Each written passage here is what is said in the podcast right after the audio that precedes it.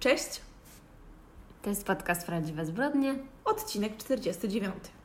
No, kochani, cały czas czekamy na Wasze propozycje co do odcinka specjalnego. O czym byście chcieli usłyszeć y, rozmowę? Nie wiem właśnie, czy potrzebnie zrobiłyśmy takie napięcie do tego, bo ostatnio rozmawiałyśmy na ten temat, że chyba nie mamy czasu w sumie przygotować coś specjalnego, specjalnego. No tak, dlatego Ale zobaczymy. niekoniecznie będzie to odcinek 50, może to będzie 52, ale na pewno będzie. Jakieś tam. Tak. A propos, e, czy wiesz, ile e, tygodni ma rok? Fajne pytanie, nie? O nie! Musiałabym szybko policzyć, ale dobra, powiedzmy, że nie, nie pamiętam. Dobrze, więc ja idąc tutaj sprawdziłam, że rok ma 50? pełnych 52 tygodnie. Okej, to chociaż tyle, że mniej więcej, no. Y, A my mamy teraz odcinek 49. Y, I czy wiesz, kiedy wypada nasza rocznica? Nie, nie sprawdzałam tego. Ja sprawdzałam, że pierwszy odcinek, tylko rocznica, wiadomo, dla różnych ludzi tam może być inaczej, bo Mhm. na tych platformach różnie to wskoczyło, ale myślę, że musimy się trzymać tego, kiedy załadowałyśmy do internetu Mhm. pierwszy odcinek. Tak, I to wypada 22 października. już niedługo. czyli za miesiąc. Więc może to trochę się pop... nie, nie wypadnie dokładnie, bo teoretycznie powinno być, że 52 odcinek jest po pełnym roku, no nie? No. Ale nie. Więc moi drodzy, tak chciałam Wam tutaj takie ciekawostki kalendarzowe sprzedać po to, żeby powiedzieć, że faktycznie już robimy to przez prawie rok. Mhm. Masakra. Ciężko, ciężko w to uwierzyć. No, to jest chyba najbardziej systematyczna rzecz w życiu. Potwierdzam, w moim również. No.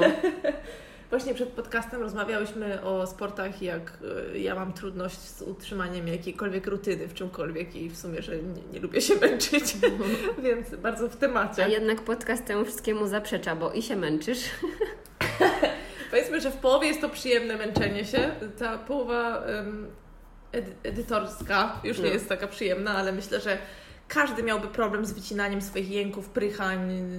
No i Jakieś tam- słuchaniem siebie No, przez tyle no, czasu. to jest jasna sprawa. Aha, i jeszcze jedna ciekawostka kalendarzowa, którą przygotowałam na dziś. Dzisiaj są imieniny, tak?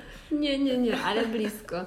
Y, To jest nasz pierwszy jesienny odcinek. O, cute. Rzeczywiście. Wczoraj był pierwszy dzień jesieni. Nie, dziś jest pierwszy dzień jesieni. E, zależy albo 23? dzisiaj, albo przedwczoraj. Nie wiem, czy to jest 21 czy 23. O kurde, wydawało, Dzisiaj się, na Google jest, są te różne liście. Wydawało mi się, że dziś jest e, pierwszy dzień jesieni, bo nawet moja babcia wczoraj mówiła, że e, dziś, e, tak mi się wydaje, albo już mi się coś pochrzaniło. No dzisiaj na Google widziałam te liście i napisali happy coś tam fall czy coś tam, więc domyślałam Pasowałoby to.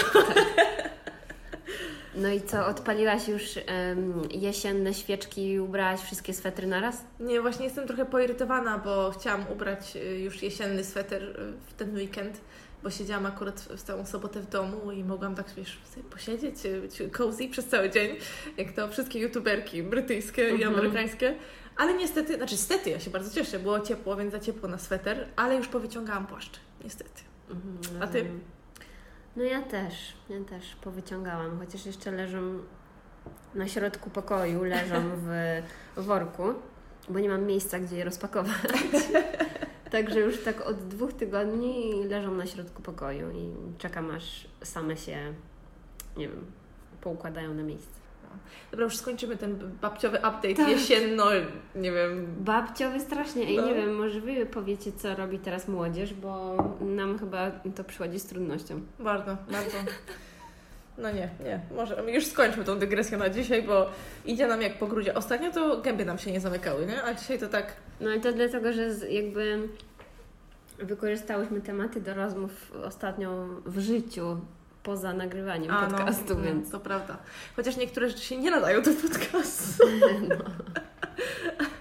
Nasza jesienna depresja, tutaj nie będziemy jej no właśnie, może to to. Ale jeżeli będziecie mieli jakieś pytania do nas, to zawsze możecie zostawiać to w dygresji, jak przeczytamy. Możemy odpowiadać na jakieś tam sporadyczne pytania. Dobra. No to co, to by było na tyle. Dzisiaj ja zaczynam. Karolina zaczyna. Tak. Jestem ciekawa, co to będzie. Więc tak, y, mój, y, moją historię dzisiaj zainspirowała ym, dziewczyna z komentarza na y, YouTubie. Kto, kto tą rekomendację y, poczynił, to na pewno się zorientuje, że o niego chodzi. Nie jest to może do końca to, o co tej Pani chodziło, ale bardzo dziękuję za inspirację, bo muszę powiedzieć, że trochę utknęłam w tym tygodniu. Wszystkie sprawy wydawały mi się no, takie same. Jakkolwiek strasznie to brzmi, jak się to mówi Mm. o morderstwach. E, ale ja dzisiaj opowiem o, o sprawie, która w sumie ja ją kojarzę, że była tam w różnych wiadomościach, więc bardzo możliwe, że dużo naszych słuchaczy też ją zna. Yy, Starałam się nie sprawdzać, ile jest jakichś tam podcastów i innych rzeczy na jej temat, żeby się nie denerwować, czy, jest, czy była wielokrotnie obgadana, czy nie. Natomiast niektóre też polskie strony, jakieś tam fakty inne opisywały tą sprawę. Z tych źródeł z zasady nie korzystam, więc, yy, bo nie ma, nie, ma, nie ma jak sprawdzić to, co oni tam wypisują, bo często to są takie absurdy, że koniec świata. Mhm. Więc e, polegałam tutaj na źródłach z kraju, w którym to się wydarzyło, czyli brytyjskich. No, no i tyle. I to, co się najczęściej powtarzało, uznawałam za prawdę. Także A to ciekawe, że zdecydowałaś się na porwanie, ponieważ y, ostatnio... mhm. nie wiem, czy ja w ogóle powiedziałam, e, na co się zdecydowałam. Nie, chyba tak, ale powiedziałaś tylko tak przez sekundę Okej, i to no. wyłapałam. Bo ja też ostatnio o tym myślałam i to zabawne, bo byłam gdzieś tam, e, kiedy miałyśmy nagrywać podcast w innym terminie, no i tak za bardzo nie miałabym czasu, żeby znaleźć jakąś super sprawę. Mhm. A mojemu chłopakowi chyba w tym czasie się nudziło i ja mu powiedziałam, że wiesz co, jak chcesz, to możesz mi znaleźć jakąś ciekawą sprawę do podcastu. No, dobry chłopak, no. I napisałam mu, weź poszukaj coś w stylu porwanie, czy Mhm. y, jakieś tam uprowadzenie, czy coś takiego. ale on faktycznie mi wybrał coś, ale ja mm, no, nie zdecydowałam się na to dziś, Mhm. Będzie jeszcze okazja, ale żeby... może następnym razem. Tak. No, e, więc ja Ci opowiem em, o porwaniu, które wydarzyło się w lutym 2008 roku. I to było dokładnie 19 lutego i została porwana spod szkoły dziewczynka dziewięcioletnia, wtedy chyba, bo ona się urodziła w 98, tak, wszystko by się zgadzało. Tak. Dziesięcioletnia. Ale nie, właśnie wszędzie, we wszystkich źródłach A no to my Podawali- miała skończonych. no, nieważne. 9-10-letnia dziewczynka, y, która się nazywała Shannon Matthews. I ta Shannon Matthews mieszkała w Dewsbury, jakoś tak, Dewsbury, y, w Anglii. I jej zaginięcie zgłosiła, zgłosiła matka, zadzwoniła na 999 y, po tym, jak jej córeczka nie wróciła do szkoły. Ponieważ tak, matka ją widziała rano, jak ona wychodziła do szkoły. Ze szkoły? A tak, ze szkoły, nie do szkoły. Jej matka widziała ją ostatni raz rano, jak wychodziła y, do szkoły. I potem po lekcjach dziewczynka miała jeszcze jakieś tam lekcje pływania, y, na które chyba dzieci woził busik, z tego co rozumiem. I ostatni raz była widziana o 15.10, właśnie 19 lutego, jak wychodzi, po, właśnie po tej wizycie na basenie, po tych zajęciach na basenie. Busik chyba gdzieś tam odwiózł dzieci w okolice szkoły, z tego co zrozumiałam. No i tam ostatni raz y, widziano ją też na nagraniach, wiesz, z, z tych kamer. Można usłyszeć y, nagranie, jak ta matka zgłasza zaginięcie tej córki. No i ogólnie nastąpiło ogromne poruszenie. Już po kilku godzinach od zaginięcia tej dziewczynki, mm, cała tam ta społeczność z okolic, w których e, żyła Shannon, się zebrała i zaczęli ludzie, wiesz, szukać, e, podzielili się na zmiany. E, chyba z 60 kilku policjantów zostało w to zaangażowanych bardzo szybko. Psy, wiesz, przeszukiwali domy, wyznaczyli ścieżki, jakimi ta dziewczynka mogłaby iść ze szkoły do domu i wśród właśnie przy tych ulicach sprawdzali wszystkie domy, tam właśnie psy, szukali tropu. Ludzie tak bardzo się zaangażowali, że zaczęli drukować ulotki, koszulki, wiesz, naprawdę taka grubo, grubo zakrojona akcja. Też tak to społeczeństwo stanęło na wysokości zadania i ponoć tutaj była jakaś taka trochę presja na policji i tych organach poszukiwania, dlatego że 9 miesięcy wcześniej była inna jakaś tam słynna sprawa zaginięcia i teraz wtopa, bo ja dobrze kojarzę tą sprawę, ale niestety kompletnie nie pamiętam imienia i nazwiska tej dziewczynki, więc wybaczcie, może mi się przypomni. I właśnie wtedy, wtedy e, było ogromne poruszenie i tutaj e, też e, chyba chcieli pokazać, że tak samo im zależy, bo nie wiem, czy tam nie była taka różnica trochę w warstwach społecznych, z jakich pochodziły te dwie dziewczynki. Ta wcześniejsza chyba była z powiedzmy takiej Biedniejszej? właśnie dzie- rodziny chyba, której się lepiej powodziło od tej Shannon. Aha. Ponieważ rodzina Shannon jest mm, bardzo interesująca, Ale jak wiadomo, w takich poszukiwaniach najważniejsze jest to pierwsze 48 godzin, zwłaszcza, że było wtedy bardzo zimno jak najszybciej chcieli znaleźć tą Shannon. Znalazłam takie informacje, że policja prosiła matkę Shannon, żeby ona nie udzielała żadnych wywiadów, żeby wszelkie kontakty z mediami yy, pozostawiła policji, natomiast nie posłuchała się i tam wielokrotnie wystąpiła przed kamerami. Yy, tam wiesz, ściskając jakieś misie, szlochając i tak dalej, prosiła o to, żeby oddali jej dziecko, że jej księżniczka nigdy by sobie sama nigdzie nie poszła, bo to nie leżało w jej charakterze i w ogóle. Ale w ogóle mi się takie tego typu sprawy mi się kojarzą tylko z Wielką Brytanią. Tego jest tam mnóstwo. Mhm. Przecież nawet. Yy, ja już opowiadałam ostatnio taką ty, sprawę, no. Ty opowiadałaś, Tylko mi się wydaje, inna, że no. ze dwie. Ja, kojarzyło mi się z Tobą kilka takich spraw, było chyba różnych. Że Jedną z Wielkiej dzieci... Brytanii o prowadzeniu dziecka, tak, jedno, no. jedno, dwóch dziewczynek znaczy się. No, no. właśnie. Mhm. Jeszcze przecież też y, była taka głośna sprawa, że jakieś tam brytyjskie dziecko zostało uprowadzone gdzieś tam, jak byli na wczasach i jest o tym serial na Netflixie. Jakiś tam, no wiesz, nie pamiętam jak się tam nazywa. Ta właśnie, Madeleine jakoś? Madeleine, no. To jest chyba ta. No, bo to było takie naj, najgłośniejsze chyba porwanie, bo totalnie nie, nie wiadomo, co się z tą dziewczynką stało. Więc może właśnie na fali tego porwania tej Madeleine, czy jak, to wtedy właśnie sprawy zaginięcia jakichś dzieci bardzo, bardzo, bardzo nagłaśniali. No, nie? Mhm.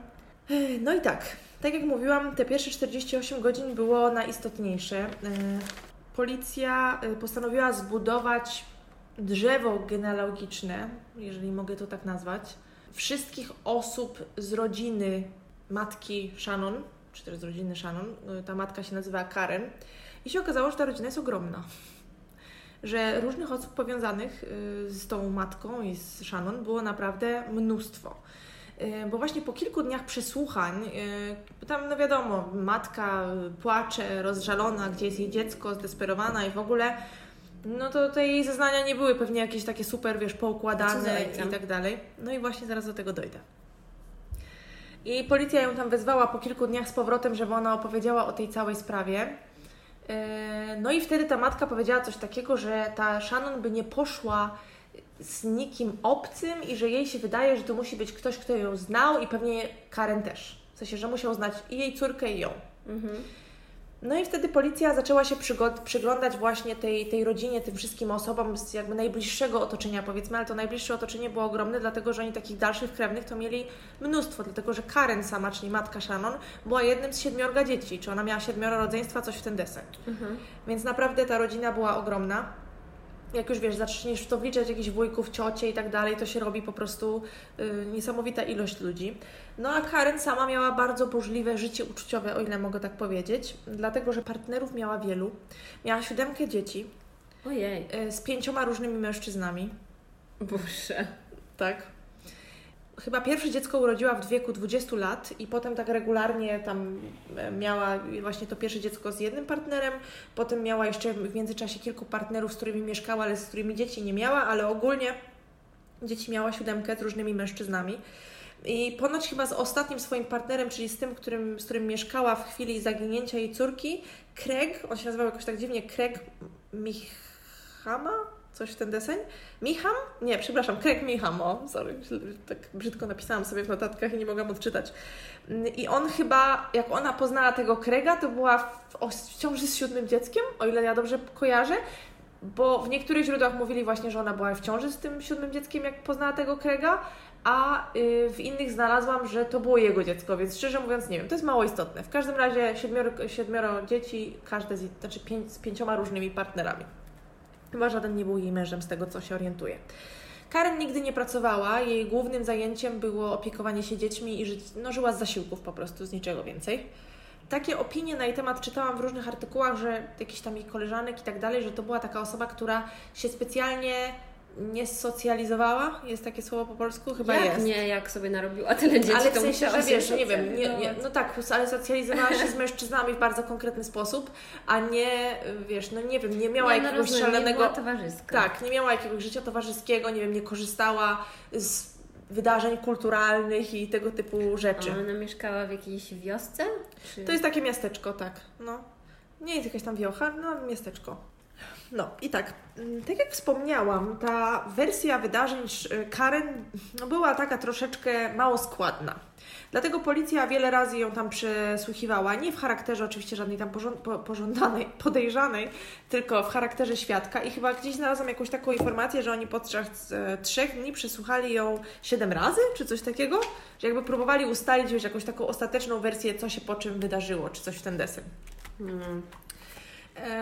No i coś tam dalej jakby nie, jakby Karen chyba nie potrafiła dokładnie powiedzieć na przykład, y, co robiła, jak się zorientowała, że jej, córki, że jej córka nie wraca Ale już którąś właśnie- godzinę. Ja się strasznie denerwowałam, sorry, że Ci przerywam, No, ale no. denerwowałam się strasznie, jak oglądałam ten serial, właśnie to niewiarygodne, Mhm. co o tej dziewczynie. Tak. Bo na tym serialu jeszcze bardziej było widać, ile razy oni tą dziewczynę przesłuchiwali. I ja sobie myślę, że kurde, jeżeli Ciebie ktoś by pytał 10 razy, co robiłaś wczoraj, to już byś zgupiała, co robiłaś wczoraj. Trochę tak. W sensie, wiesz, i ja nie rozumiem sensu takiego y, wielokrotnego przesłuchiwania, no bo no, tylko to jest chyba po to, żeby pokazać komuś, że mm, nie wie dokładnie i że coś kręci, no nie? Z jednej strony tak, tylko ja też tak na to patrzę, że jeżeli ktoś y, wymyślił sobie dobrą historyjkę, przemyślał, wiesz, pomyślał o każdym aspekcie, o który mogą go zapytać, no to w końcu może coś mu się tam, wiesz, To jest bardziej prawdopodobne, że taka osoba będzie cały czas powtarzać to samo. No właśnie, że wiadomo, że jak będzie wszystko powtarzać tymi samymi słowami, co już miałyśmy też w poprzednich No, no, sprawach, no. no. to od razu wiadomo, że coś jest nie tak. No ale są też mądrzejsi, którzy powiedzą to samo, tylko innymi słowami, ale może jakoś tam się potkną w którymś momencie. Nie domyślam się, że to chyba o to chodzi, no bo Mm. Nie dla wiem. przyjemności, no ten serial to już jest inna, w sensie ta No, no, sprawa no. to jest też inna sprawa. Ta sprawa to inna sprawa, Y, to inna kwestia, wiadomo, ale no tak się zastanawiam, czy oni tak naprawdę mają jakieś inne narzędzia, żeby kogoś przyłapać na kłamstwie? No nie, ale znaczy ja, mnie tylko nie spod- mi tylko nie spodobało się to, że powiedziałeś, że w przeciągu trzech dni siedem Tak, razy. no tak, bo to jest, to jest absurdalne, Dużo. oczywiście. Mogliby w przeciągu, nie wiem, trzech tygodni ją siedem razy przesłuchać, to już No by tak. było, no ale nieważne. No zwłaszcza matkę, która No tam dokładnie, że no, ona cierpi na tak. pewno. Znaczy nie wiem jak to się skończy, może ona tu jest winna, ale, Nigdy nie wiadomo. ale teoretycznie no to powinna być cierpiącą matką, no i no nie, dobra. Y, I z racji tego, że policji się co nieco nie zgadzało w tej sprawie, no to postanowili y, do tej sprawy wcielić takie osoby, które miałyby im pomóc y, i tej rodzinie też pomóc, y, z której zaginęła Shannon i wzięli takich dwóch funkcjonariuszy. Oni mają jakąś specjalną nazwę w prawie brytyjskim, ale to są tacy, jak ja znalazłam takie niby mądre przetłumaczenie, że to są funkcjonariusze do spraw współpracy z rodziną. Okej. N- No i ci funkcjonariusze byli po to, żeby pomóc rodzinie w tej całej sytuacji, ale też, żeby być takim obserwatorem cichym tej, te, tego wszystkiego, co się dzieje. Dokładnie. W sensie nie, no oni byli, normalnie ta rodzina wiedziała, prawda? I odwiedzali ich w domu i tak dalej. Ale mieli też za zadanie bycie kablami. Tak, dokładnie, dokładnie. Znaczy to się chyba wpisuje w ich, w ich obowiązki. Ci funkcjonariusze zauważyli pewne dziwne zachowania ze strony mm, Karen, czyli matki Shannon i jej partnera. Mianowicie było tak, i to jedna z koleżanek Karen też wspominała, że jak była u niej w odwiedziny, to cały czas oni byli razem. Wszędzie chodzili razem, jakby ona na chwilę nie została nawet sama, ta Karen. Że tam ciągle z tym partnerem że była jakaś taka dziwna sytuacja, że jak ktoś tylko wspomniał, że może się coś z Shannon stać, bo te poszukiwania już trwały kilka ładnych dni, no to, że, że wiesz, ta historia może nie mieć dobrego końca, no to ta, ta Karen z taką pewnością mówi, nie, nie, nie, nie. No to już wszyscy się trochę zaczęli dziwić. No ale z drugiej strony, no nadzieja umiera ostatnia, prawda? I też nie można życzyć matce, żeby stwierdziła, że jej dziecko na pewno nie żyje, no bo to trochę jasne, absurd. Jasne. No poza tym też każdy na takie sytuacje reaguje inaczej, prawda? No tak jak nie wiem, na żałobę ludzie reagują inaczej i nie ma dobrej albo nie ma dobrego albo złego sposobu, jak przeżywać taką, taką tragedię. Mhm. No ale dalej, przy wizytach tych funkcjonariuszy w domu Karen i Krega naprawdę działy się tam dziwne rzeczy, bo ona mieszkała właśnie z tym Craigiem i jeszcze czwórką dzieci, reszta mieszkała z jakimiś tam innymi członkami rodziny, z tego co rozumiem, czy tam może z ich ojcami, coś w ten deseń. Na przykład y, funkcjonariuszka to była, y, jedna to była kobieta, a drugi to był pan. No i tej kobiecie zaczął dzwonić telefon, a sama przyznała w jednym z takich programów dokumentalnych, które widziałam, że ona miała tak jakiś super taką tandetną piosenkę na dzwonek. I ponoć wtedy naraz Karen wstała i zaczęła się bujać do tej piosenki i mówić, o, że uwielbia tą piosenkę. Co? Że normalnie stoją u nich na chacie ci, ci funkcjonariusze, a Karen wstaje, jak usłysza ten dzwonek, wiesz, y, tam zaczyna tańczyć i mówi, że o, kocham tą piosenkę, nie? I tam podrygiwać sobie do niej. I rozumiem, że to oznaczało, że źle się zachowuje jako matka, której zginęło dziecko. Tak, no że tam trochę, ki- kilka y, tam wiesz, ludzi zaczęło się zastanawiać, co, co, o co tu chodzi. Na przykład też y, ta funkcjonariuszka wspominała coś w tym programie dokumentalnym, że Karen na przykład jakoś tak odsłaniała zasłony dla dziennikarzy, bo wiadomo, że było mnóstwo dziennikarzy na jej ulicy, y, którzy tam rela- relacjonowali wydarzenia i jakieś nowe odkrycia mm, co chwilę. Bo tam policja brała różne rzeczy pod uwagę, tak jak mówiłam, na przykład na początku przeszukiwali domy i tak, znaczy nie na początku, przez, cało, przez całą mm, tą akcję poszukiwawczą domy przeszukiwali, ale tam wyznaczali jakieś takie ścieżki, bo tam niedaleko jej domu był y, jakiś taki, wiesz, krzaki, coś tam, więc myśleli, że może tamtędy właśnie ktoś się uprowadził, no różne rzeczy brali pod uwagę. No więc y, właśnie w oczekiwaniu na jakieś wiadomości tam mnóstwo tych dziennikarzy, kamer i tego wszystkiego było. No i funkcjonariuszka wspominała, że Karen tak odsłaniała zasłony, żeby ci funkcjonariusze, wiesz, widzieli, żeby, przepraszam, nie funkcjonariusze, tylko dziennikarze widzieli z zewnątrz, co tam się u niej w domu dzieje. Mhm. Że jakby tak jakby się troszkę cieszyła tą atencją, którą y, dostaje. Dziwne. No dziwne, ale tak jest. No ale jeszcze wrócę do wspaniałego społeczeństwa z tamtego miasteczka, bo tak, znalazł się biznes, biznesmen, który zaoferował, że... Biznesmen. Biznesmen, tak, ja dzisiaj nie umiem mówić, może dlatego, że już jestem po trzech kawach, jeszcze kole piję. Znalazł się biznesmen, który zaoferował e, nagrodę e, dla znalazcy, czy też dla kogoś, kto, kto będzie miał jakieś informacje i tak dalej. Też y, znalazłam taką informację, że mm, i on chyba zaoferował 5 tysięcy. E, Poza tym gazeta The Sun zaoferowała tam, nie pamiętam, czy 10 czy 20 tysięcy, potem ta kwota jakimś cudem wzrosła do 50 tysięcy funtów Mhm. za... A Kto by miał to zapłacić? Chyba to była jakby zrzutka tych wszystkich, tego wszystkiego i to y, 20 dni tak minęło od zaginięcia, to wtedy chyba ta nagroda wzrosła do 50 tysięcy funtów. To sobie wpisałam z Wikipedii, y, ale to się przewijało gdzieś tam w innych artykułach, w zasadzie we wszystkich źródłach. Mm, No bo tak, właśnie, ta społeczność. Podczas tej całej akcji poszukiwawczej ludzie zaczęli normalnie zrzucać się na ewentualną jakąś pomoc, nie wiem, detek, nie wiem na co w sumie, no ale na coś, co miałoby pomóc tą Shannon y, odnaleźć. Ponoć zaczęli wysyłać prezenty dla, dla tej Shannon, jak już się odnajdzie, żeby miała czym się bawić, wiesz, normalnie zabawki y, do, do rodziców Shannon do, dom, Shannon do domu. Supermarkety lokalne zaoferowały Sha- Shannon i Craigowi, żeby robili zakupy za darmo. I tutaj zostali bardzo skrytykowani, dlatego że ponoć poszli na takie zakupy za darmo i owszem, kupili bardzo dużo jedzenia, ale kupili jeden koszyk jedzenia, jeden koszyk alkoholu, piwa. Fajnie, nie? To już też naprawdę trzeba mieć zero no co, chcieli instynktu. zapijać smutki. No chyba tak, no ale ponoć tam ich zjechali bardzo za to, no i w sumie się nie dziwię. Nie? Dobra, ale czy mogę powtórzyć pytanie, co z ojcem? Aha, no nie no, ojciec, ojciec był gdzieś tam sobie. Yy, Bo myślałam, tle. że to jest porywacz taki Nie, o- nie, nie, nie, nie, nie. Ojciec był gdzieś tam sobie w tle, no i właśnie jak, jak Karen ym, dawała te, te wywiady do telewizji, kiedy tam prosiła o to, żeby y, córkę jej oddali, gdzie ona jest i tam proszę Cię, Shannon wróci w ogóle, no to mówiła, że tatuś na Ciebie czeka, ja na Ciebie czekam i tak dalej, nie? Mhm. Więc gdzieś tam ten ojciec chyba w tle y, był. Ale nie szukał tak bardzo światła reflektorów. Chyba, chyba tak, no właśnie, dokładnie. Poza tym zorganizowano jeszcze taki ogromny marsz, gdzie ludzie idą z takim ogromnym transparentem tam, że szukają Shannon, czy tam Shannon wróci, czy już nie pamiętam, co tam było napisane i tam, wiesz, pokrzykują. No naprawdę bardzo się y, tam ta lokalna społeczność zmobilizowała i każdy próbował pomóc. Ponoć tam, wiesz, nawet najbiedniejsi, którzy nie mieli y, za bardzo pieniędzy i tak gdzieś tam starali się y, bardzo pomóc w tej całej akcji. No i też właśnie w tym programie dokumentalnym y, wypowiadała się była sąsiadka Karen i to, co mówiła ta była sąsiadka o Karen jest stosunkowo niepokojące. Tego na początku nie było wiadomo w śledztwie, ale ja Wam to już mówię, bo myślę, że już zbliżamy się. Powie... Ja się, tak, dokładnie. Ja się zbliżam y, do, do powiedzenia, kto to w końcu zrobił i co się dalej stało. Y, No i właśnie pojawiła się ta była sąsiadka, która powiedziała, że w ich domu, czy też w domu Karen jej ówczesnego chłopaka, już nie pamiętam, który to był, jak się nazywał, tam jakiś Polnet, czy jakiś tam inny.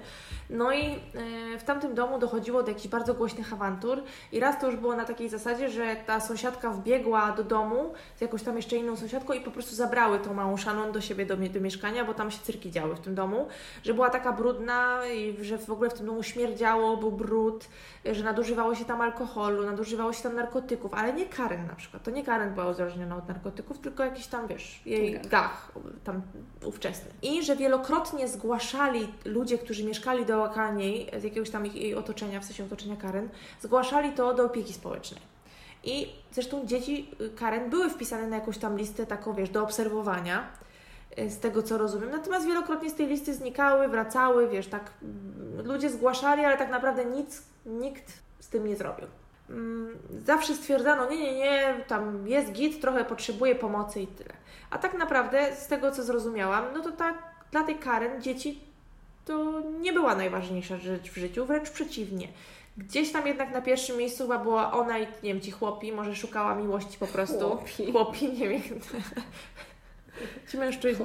Chłopi tak. Y, A dzieci to był gdzieś tam jakiś tam dodatek i nie wiem, sposób na życie może, może chodziło o te zasiłki, wiesz, no, no Mhm. bo wiadomo, im więcej dzieci, tym więcej świadczeń, prawda? No więc... W No i, Polsce mamy już podobnie. no, no właśnie. No i to jest z drugiej strony też krzywdzące dla ludzi, którzy naprawdę korzystają z takich świadczeń w sposób dobry i normalny, a nie kupując, wiesz, kochanką piwo, prawda? Także... Mhm. No cóż, i w pewnym momencie do policji dotarło coś, bo w końcu, tak jak wspominałam, po którymś dniu poszukiwań, nie wiem, czy tam to też było około 20 dnia, y, Shannon powiedziała policji coś takiego, że jej się wydaje, że to nie ktoś obcy zabrał, tylko ktoś y, związany gdzieś tam z, z nią i z Shannon, że ją porwał. No i potem policja jakoś połączyła sobie y, taki fakt, że jedna z osób z rodziny, ale nie Shannon, tylko jej chłopaka Krega, bo oni wszystkich tych ludzi przesłuchiwali, wszystkich z otoczenia, których tylko mogli, Mhm. jak już nie mieli się czego chwytać, powiedziała, że jeden z wujków Krega się nie kontaktował od jakiegoś czasu z rodziną, od kilku tygodni. Hmm, dziwne. Mhm. Ten pan nazywał się Michael Donovan, ale on zmienił imię. Mm, Teraz nie pamiętam, ale on się nazywał właśnie jakoś Paul chyba oryginalnie, on chyba sobie urzędowo zmienił imię, albo przynajmniej się przedstawiał inaczej. E, Ale wszędzie, wszędzie figuruje jako ten Michael Donovan, więc pewnie gdzieś tam cudownie sobie zmienił.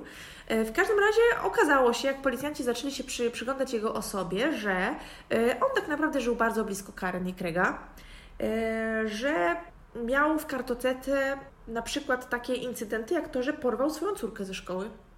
Nie, troszeczkę ponad rok przed zaginięciem Shannon. A, czyli idealnie. Tak, i on porwał tą swoją córkę, jak była pod opieką rodziny zastępczej, także tam też chyba jego Mhm. życie rodzinne nie było jakieś specjalnie y, ustabilizowane.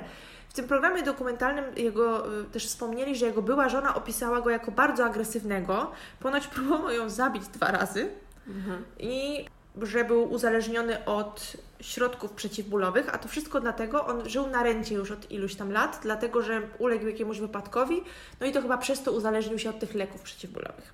No to jakby tutaj ciężko, ciężko pominąć fakt, że idealnie pasowałby na kogoś, kto mógłby coś takiego zrobić, jak porwać dziecko. No więc y, policja po kilku dniach tam przyglądania się temu Michaelowi, zbierania informacji, postanowili, znaczy nawet nie wiem, czy po kilku dniach, jakiś krótki to był okres, wydaje mi się, że szybciej, postanowili zapukać do niego, no ale pukali, pukali, nikt nie otwiera. W końcu wychodzi sąsiadka i mówi, że w sumie to tego Michaela chyba nie ma, ale tam słyszała jakieś kroki i właśnie w tym programie dokumentalnym powiedzieli, nie pamiętam w którym, bo ja tam widziałam dwa, ale w jednym z nich powiedzieli, że ta sąsiadka powiedziała, że słyszała kroki takiego, wiesz, małego chodzącego dziecka. Takiego malutkiego. No, bo to toddler powiedziała, no to, to taki bobas Mhm, powiedzmy. mhm.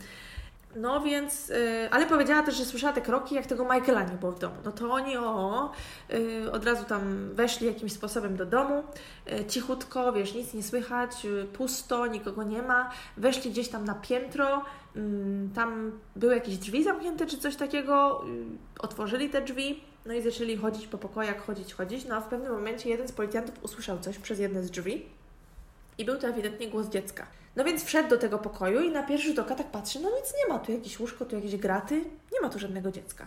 No i wtedy usłyszał, że głos dochodzi właśnie z tego łóżka. Mhm. Podszedł tam i nagle zobaczył jakby kawałek głowy Shannon. No to schylił się, wyciągnął ją.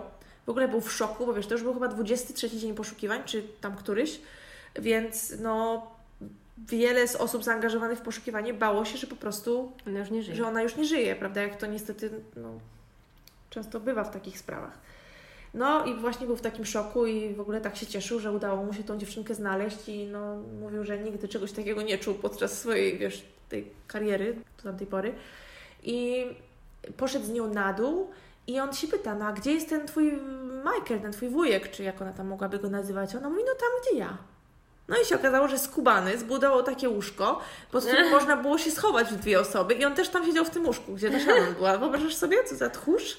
E, I znaleźli ją, ale jego nie? No bo ona tak wystawała, więc ten policjant w sensie, ona wiesz, tak chyba zaczęła wyglądać, czy próbowała wyjść spod tego łóżka, nie wiem co ona robiła, ale trochę ją było widać, no to on się schylił, bo ty wiesz, to łóżko było, wyglądało jakby było obite. Mhm. Więc on po prostu wyciągnął tą dziewczynkę, no i w szoku, że w ogóle ją znalazł, chyba po prostu jakoś od razu nie pomyślał, żeby zajrzeć pod to. No ale tam oczywiście też inni policjanci krążyli po tym domu, on tam nie był sam. No więc szybciutko tego Michaela zawinęli, wzięli Jak go na policję. Tak. No i nagle Michael zamienił się w najlepszego aktora. Mhm. Normalny był, jak go wzięli. Normalnie, wiesz, normalny chłop wyszedł, wsiadł do auta, wszystko było ok. A na posterunku nagle zamienił się w inwalidę. Nie mógł wstać, nie mógł podpisać papieru. Są takie nagrania właśnie z monitoringu z posterunku, kiedy tym tam mówi wstawaj, a on nie mogę, nie? I tak siedzi po prostu jak Tak, takie- a pod łóżkiem mógł się schować. tak, dokładnie. Później przyszedł oczywiście prawnik tego, mm, przeczytali mu tam tego prawa, przyszedł prawnik mm, do tego Michaela. Aha, zanim jeszcze przyszedł prawnik do Michaela, to właśnie też jest pokazane nagranie w jednym z tych, dokum- tych programów dokumentalnych, które widziałam. Michael powiedział policjantom, że powinni porozmawiać z Karen, bo mieli plan.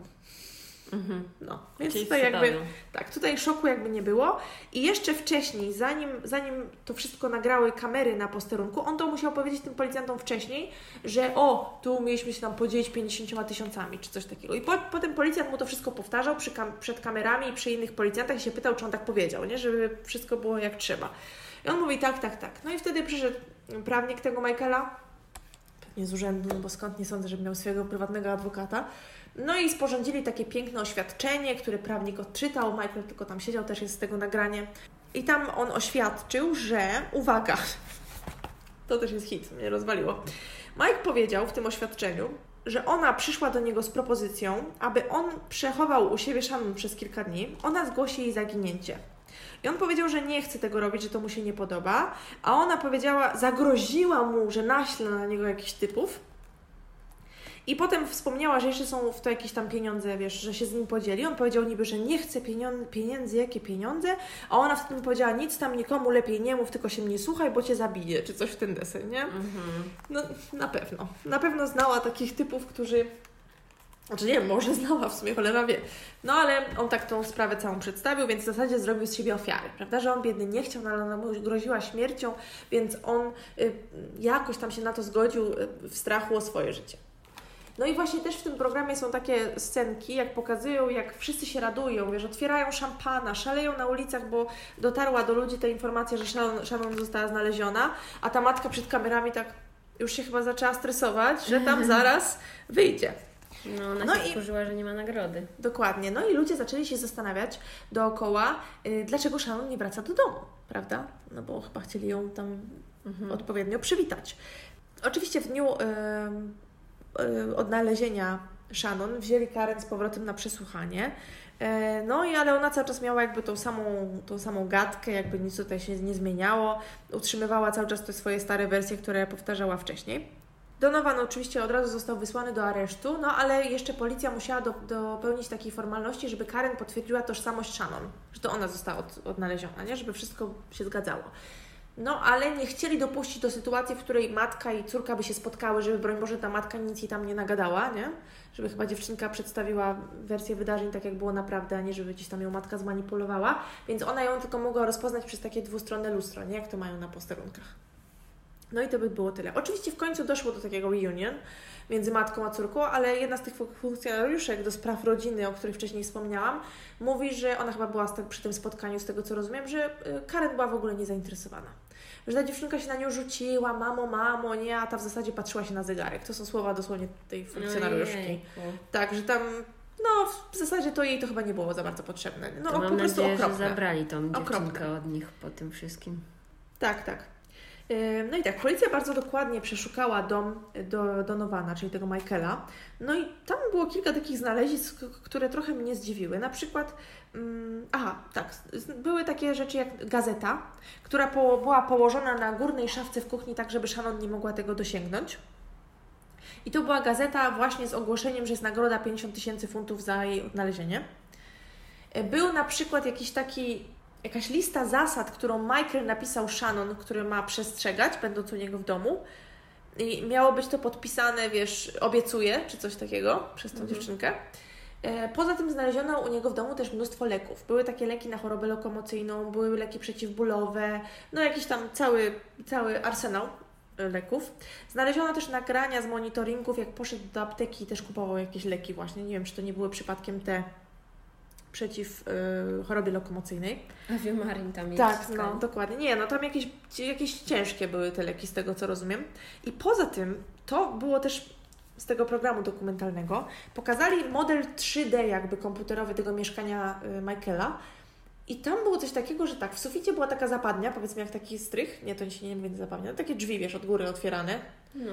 I tam pokazali, że u niego w domu znaleźli, jak otworzyli ten strych, zwisającą od z belki zaczepioną taką smycz z taką pętlą na końcu. W sensie jakby, nie wiem, szubienicę sobie tam zrobił czy co, ale po przebadaniu tego stwierdzili, że nie było to nigdy użyte, więc nie wiem po co, czy on to dla siebie trzymał, no, jakby coś się siebie. wydało. Ciężko stwierdzić. No mam nadzieję, że nie do tej szałam biednej, bo to nie, już no koszmarne. I właśnie coś takiego, no te leki, to łóżko właśnie ym, zbudowane po to, żeby tam mógł się ukryć Shannon, żeby uniknąć znalezienia przez, przez policję.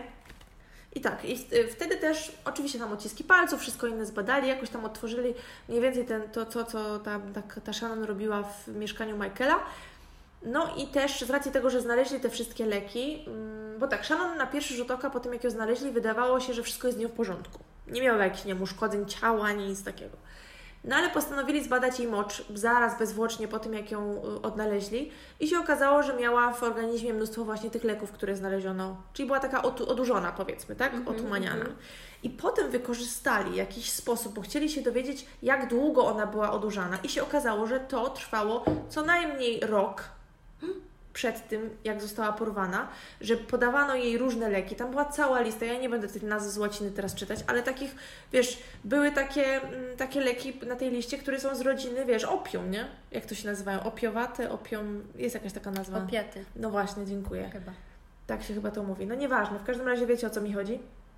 Obcięli dziewczynce włosy. A, tak. No I na podstawie więc na tej podstawie właśnie stwierdzono, że, mm, że te leki były jej podawane mm, już od dłuższego czasu. No, oczywiście biorąc pod uwagę, że tam włosy rosną średnio centymetr na miesiąc i tak dalej. No, no, no. Także biedne, biedne dziecko, jestem po prostu ale że co chodziło o to, że po prostu ona na przykład potrzebowała uwagi albo płakała Prawdopodobnie i matka, matka chciała dawała... mieć spokój. Tak, tak mi się wydaje, bo Idź ogólnie... śpi sobie, uspokój tak się. Tak mi się wydaje, bo ogólnie te dzieci, y, skargi, które były, wiesz, na, do opieki społecznej na tą rodzinę, polegały na tym, że właśnie w domu, tak jak mówiłam, nadużywa się alkoholu. Były też takie skargi, że dzieci zostają same zupełnie na noc w domu, a to były malutkie dzieci. Shannon nie była, naj... ona była jakimś tam średnia wiekiem, e, bo miała chyba jeszcze dwóch starszych braci czy coś, ale ona też miała młodsze rodzeństwo. Ciekawe, czemu akurat ją wybrali do tego porwania. Nie mam Najmniej pojęcia. szkoda jej było. Nie wiem, nie mam pojęcia, wiesz, może była po prostu najgrzeczniejsza, bo też ta sąsiadka opisywała to dziecko, jak je tam miała u siebie kilka razy przy okazji tych awantur w domu Karen czy coś, to, to mówiła, że to było takie dziecko, które nigdy się prawie nie uśmiechało, że była bardzo taka nieśmiała, że prawie nic nie mówiła, że na wszelkie jakieś takie dźwięki, to też ona właśnie to mówiła w tym programie dokumentalnym, że na jakieś takie mm, bardziej dynamiczne ruchy, czy na jakieś takie głośniejsze dźwięki bardzo tak reagowała, wiesz, że podskakiwała, się, wzdrygała no. się i tak dalej. Wiesz, nie wiem, czy ją tam lali, ale no ewidentnie no jaka, jakaś forma przemocy miała, no. na pewno miała miejsce u niej w domu, albo się po prostu na przemoc napatrzyła. Mhm. I dlatego też się tak bała. I że ogólnie właśnie dziecko było i tak, że dzieci bardzo dużo nie chodziły do szkoły. No bardzo, bardzo dużo było zarzutów wobec tej kary, dlatego szczerze mówiąc po prostu... No, fakt, no ona chyba życia sama nie miała najłatwiejszego, no ale z drugiej strony nie jak jej to nie tłumaczy, to jest matka i po co sobie narobiła siódemkę dzieci? Chyba tylko po to, żeby mieć kasę z nich i tyle. Mm. I w ogóle, albo nawet w ogóle jej to nie obchodziło, wiesz, mm, co to z tego wyjdzie. I wtedy też, bo tak, przez cały ten program dokumentalny, tam wspomniałam już kilka razy o koleżance Karen, czy też koleżankach, mm, właśnie y, wypowiadały się koleżanki Karen, które tak się dziwiły, że ona tak reaguje, no ale myślały, no to nic, no dziecko jej zaginęło. Myślały, co to by było, jakby to ich dzieci zaginęły i w ogóle. No i w pewnym momencie cały czas im coś się nie zgadzało w tej historii. Jak Karen cały czas szła w zaparte po złapaniu Michaela, że nie, nie, nie, no to one postanowiły w końcu ją wziąć na przepytki, nie? No i powiedziały jej, że Karen, słuchaj, my i tak będziemy się z Tobą dalej przyjaźnić, ale powiedz nam, musisz, wiesz, skończyć z tymi kłamstwami, bo mamy takie wrażenie, że nie mówisz prawdy i w ogóle. I one mówią, no to, to powiedz nam, czy może było tak, że chciałaś odejść od tego Craiga, bo tam chyba między nimi, nimi nie było jakoś super, że tam co chwilę mieli, wiesz, jakieś awantury i kryzysy.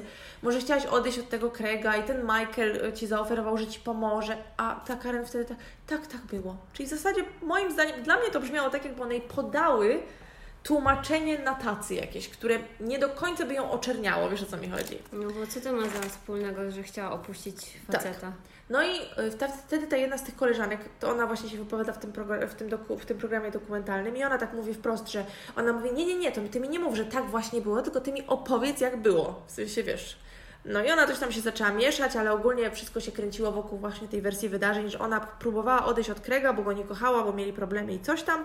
I ten Michael zaoferował jej pomoc i umówili się niby tak. W końcu doszło do tego, że Karen na policji przyznała po iluś tam przesłuchaniach i tak dalej, wiesz, w tej nazad zmieniała zdanie co chwilę, że ona się spotkała dzień przed porwaniem z Michaelem i wtedy wpadli na ten pomysł, że on miał zabrać Shannon do siebie ale co złego to nie ona ogólnie. Więc tak naprawdę, jaka była wersja wydarzeń, nie tak do końca, nigdy się nie dowiemy. Ale wiadomo, że oni działali tutaj w komitywie, że chcieli się podzielić tymi pieniędzmi. Na jakiejś stronie typu Fakt właśnie, czy jakieś tam The Sun, czy jakiejś, wiesz, takiej bardzo... Mhm. takiej bardzo tak, tabloidowej gazecie, znalazłam, że ta Karen zaczęła sypiać z Michaelem. Mhm. Nie wiem, czy to jest prawda, ale patrząc na jej historię, wcale by mnie to nie zdziwiło. Także te, te wersje też mi się trochę w głowie mieszają, bo tak jak mówię, ona często zmieniała zdanie, też oglądałam kilka takich nagrań z jej, też w tych dokumentach to było, y, z jej przesłuchań, jak ona mówi, że nie, nie, to jest wszystko nieprawda, ten policjant, no ale co jest nieprawdą? Przecież wczoraj powiedziałaś, że spotkałaś się z Michaelem tam po jakimś pogrzebie czy po czymś tam i wtedy uzgodniliście, że on weźmie ją do siebie. Tak, tak było. A dlaczego miał ją wziąć do siebie? No, bo już nie kochałam Krega, chciałam od niego odejść. I wiesz, i to było taka, no męczarnia, było nawet samo oglądanie tego. Znowu e, Syreny, pozdrawiamy tutaj e, słuchaczkę, która zwraca zawsze na to uwagę, ale w taki miły sposób, w sensie mówi, że dodaje to. Ja nie wiem, naprawdę chyba wszystkie, nie wiem, straże pożarne muszą jeździć, jak my nagrywamy. Tak, oni to wyczuwają po prostu mm. i chcą być częścią naszego podcastu. Także e, męczarnią było dla mnie słuchanie jej, patrzenie na te krokodyle łzy, po prostu wiesz, ja mam wrażenie, że ona się najbardziej przejmowała, że jej się coś stanie, tak na dobrą mhm. sprawę, a nie, że i że o, i ponoć mówiła, jak to wyszło z tymi koleżankami, że ona powiedziała, tak, tak było, jak wy mówicie, to ona mówi, o, wszyscy mnie teraz nienawidzą i coś tam. No, dziwne. A co mają zrobić? także u mnie ta kobieta tylko oburzenie budzi. Poza tym, co zrobiła też opieka społeczna, w zasadzie to była tykająca bomba ta rodzina. Wiadomo było, że coś się wydarzy, prawda? E, też wypowiadał się w jednym z tych dokumentów, tych programów, jakiś taki policjant, który mówił, że. Znaczy, ten policjant w ogóle był dziwny, miał niektóre opinie jego były takie jakieś dziwaczne, nie będę przytaczać, ale powiedział, że ta Shannon z ich śledztwa wynikało, że ona nigdy nie była pociągnięta do odpowiedzialności za żaden ze swoich czynów i ona czuła się w taki sposób, że wszystkim powinno być jej szkoda. Mhm. Wiesz o co chodzi? Co w sumie miałoby trochę, trochę racji patrząc na nią, y, bo wydaje mi się, że jej na pewno jest siebie bardzo szkoda. No, tak, tak po, po tym, jak ona wyglądała i tej płacze, i to jak ona tam ocierała, wiesz, te łzy przed kamerami, tarła oczy, chyba, że były bardziej czerwone, nie wiem. I teraz tak, oboje oczywiście zostali mm, skazani. Zostali oni skazani za porwanie, więzienie, pozbawienie, jak to się mówi, pozbawienie wolności o tej Shannon, e, więzienie, no tak mówi się, więzić kogoś, prawda? Ma się, zgadza się to. E, I też za oszukiwanie tego wymiaru sprawiedliwości, za utrudnianie śledztwa. I Karen też została skazana za zaniedbanie dziecka. I tutaj jeszcze taki rodzynek na koniec, taka, taka wisien, nie rodzynek, tylko wisienka na torcie. Chłopak Karen w tamtym czasie, czyli Craig, też został tam prześwietlony, przeszukany i nie wiadomo co jeszcze, no bo zastanawiali się, czy on nie brał w tym udziału. I on został skazany za posiadanie y, pornografii dziecięcej. Ale chyba nie z tymi dziećmi. Nie, nie, nie, po prostu coś ściągał z internetu. Nie, to już było jakby osobno, ale też został, został ukarany za posiadanie mm, tej mm, pornografii dziecięcej i tak Shannon i Michael zostali skazani na 8 lat pozbawienia wolności. No i oczywiście została chyba znienawidzoną numer jeden e, przez to, jak bardzo się ludzie zaangażowali w to wszystko, a okazało się to po prostu być jeden wielki żart. I ci ludzie, którzy się wypowiadali w tych programach dokumentalnych, to raczej mówili w taki sposób, jakby, no że jak mogła z nich tak zakpić po prostu, nie? Mm. No poza tym, już abs- abstrahując od tego, że po prostu wykorzystała swoje dziecko, odurzała jej nie wiadomo co i miała ich jeszcze szóstkę innych, nie, po prostu to mi się w pale nie mieści. I obawiam się niestety, jak, no to jest jedna historia, ale pewnie takich, takich historii yy, matek, które chyba powinny być, nie wiem, wysterylizowane. Boże. Yy, no nie, no, no ale może to jest okropne, co mówię, ale no poza tym jestem oburzona tym, tą opieką społeczną, bo ja nie mówię, że zabieranie komuś dziecka od razu to jest jedyny sposób, no ale to w takim razie to się codziennie tam łazi, coś się z tym robi. Już się zamieniam w to święte oburzenie, To które chciałam- ostatnio... Już chciałam to powiedzieć, że po prostu nigdy nie słyszałam lepszej ksywki dla Ciebie Tak. niż święte oburzenie. Pozdrawiamy. Bo ty, bo ty jak już, sko- nie, jak już skoń- skończysz tą swoją główną historię, to potem potrafisz jeszcze przez pół godziny się oburzać na No, to, co się no, nie, no po prostu tak mnie obrzydziła ta historia, wiesz, bo no nie... No bo jak ona mogła? Tak, No, zbrodnie, zbrodnie takie na, na dzieciach, czy jakieś takie wykorzystywanie, to już jest dla mnie po prostu szczyt. To by było na tyle, już nie będę się dłużej oburzać. Możecie się pooburzać w komentarzach, jeśli macie ochotę, razem ze mną. Nie do końca to chyba, czego sobie życzyła słuchaczka w komentarzach, jeśli chodzi o porwanie, ale zainspirowała mnie na pewno. No dobrze, to teraz czas na Ciebie. Dobrze, więc ja na wstępie muszę wytłumaczyć, że y, to chyba jest najtrudniejsza historia, jaką mam do opowiedzenia w historii tego podcastu. I bardzo się z tego powodu stresuję, bo mi się wydaje, że nikt mi w to nie uwierzy. Naprawdę. Ale mam nadzieję, że jakoś przebrniemy przez to wspólnie i jakby co to y, w opisie podlinkujemy Wam taki artykuł z gazety Vanity Fair, który jest tak długi, że przebrnięcie przez niego naprawdę zajęło mi bardzo długo i musiałam sobie po prostu mapę narysować, co kiedy się co kiedy się wydarzyło i tak dalej, bo nie mówiąc o tym, że dotyczy to Francuzów, więc ilość imion jest po prostu przytłaczająca, więc ja nie wiem. Aha, no i jak już powiedziałam, że dotyczy Francuzów, to pozwolicie, że będę mówić po polsku, francusku. No i W bardzo sensie, dobrze.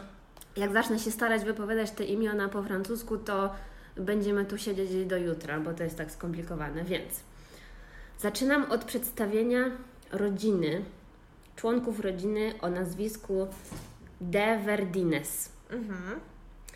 I tutaj na szczycie tej rodziny znajduje się pani, która nazywa się Guillemette de Verdines.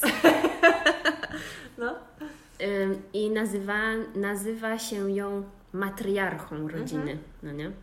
I ona w czasie, kiedy to się wydarzyło, no miała już koło 90 lat, powiedzmy. I sprawa dotyczy również jej dzieci. Ona miała trójkę dzieci i to był Filip, który miał tam powiedzmy około 64 lat, który był jakimś dyrektorem wykonawczym Shell Oil. Mhm. O, okej.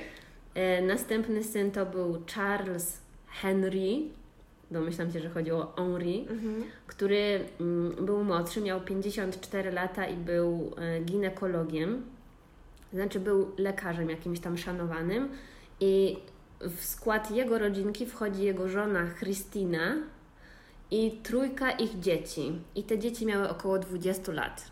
No i mówię to dlatego, że to jest jakby cały klan i sprawa ta dotyczy każdej osoby z tego klanu. O, wow. No. No. I następnie trzecia córka tej pani matriarchy nazywała się Ghislaine albo Ghislaine, nieważne. I ona miała 56 lat i ona była dyrektorem szkoły sekretarskiej w Paryżu. To była jakaś taka super, hiper szkoła. Ona również miała męża, o którym też będzie potem mowa, i miała dwójkę dzieci ale już imiona dzieci są nieważne, no ale te dzieci też miały po 20 parę lat. No i ogólnie ta rodzinka była bardzo dumna ze swojego statusu szlachty protestanckiej, bo oni należeli do arystokracji. Aha. A no i powiedzmy, że ta sprawa zakończyła się w roku 2008, więc mówimy o czasach współczesnych. Więc oni byli, czy też są takimi współczesnymi francuskimi arystokratami. Więc możecie wszystkie stereotypy na temat Francuzów wziąć i wrzucić je razy milion do nich. I wyjdzie ta rodzina. Tak. Ich tytuł, ten arystokracki, podobno sięga trzech wieków wstecz, ale wszyscy mówili, że byli mega dupkami, w sensie, że byli bardzo chyba wyniośli Mhm. w związku Takie z... snoby. Tak, tak. Ym, no i na przykład y, oni znani byli najbardziej w takim y, posz środowisku związanym z takimi dziwnymi dyscyplinami sportowymi, jak na przykład polo albo tir au pigeon, to znaczy strzelanie do celu, a celem były gołębie. Gołębie, tak, tak. Ja no to, nie, mhm. wiesz. ja to z filmów kojarzę. Bo to też jest związane z, taką, z tą brytyjską arystokracją, no nie? Więc no. Tak, tak. No tak, więc te trzy pokolenia rodziny, czyli ta babka, jej dzieci i ich dzieci, skupiały się wokół takiego historycznego dworu rodzinnego, który zwany był Chateau Martel i on położony był niedaleko jakiejś XIII-wiecznej wioski we Francji, która nazywa się Montflanquin i to jest w południowo-zachodniej części Francji. No i sprawa nabiera tutaj tego sensu Mhm. w momencie, kiedy pani Ghislaine, czyli wiesz, kojarzysz Córka. na razie, która to jest, tak? E, Córka tej babki, Mhm. ona przedstawia rodzinie pana, który nazywał się Terry Tilly, e, który pod koniec lat 90. pracował jako administrator w jej szkole. Bo ona właśnie była dyrektorką tej szkoły, jak mówiłam.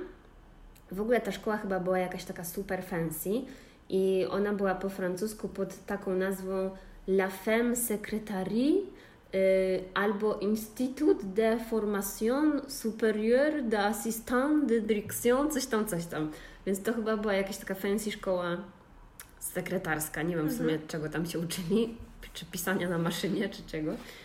W każdym razie ten pan Thierry, on twierdził z kolei, że on jest potomkiem austro-węgierskiej szlachty habsburskiej. Wow.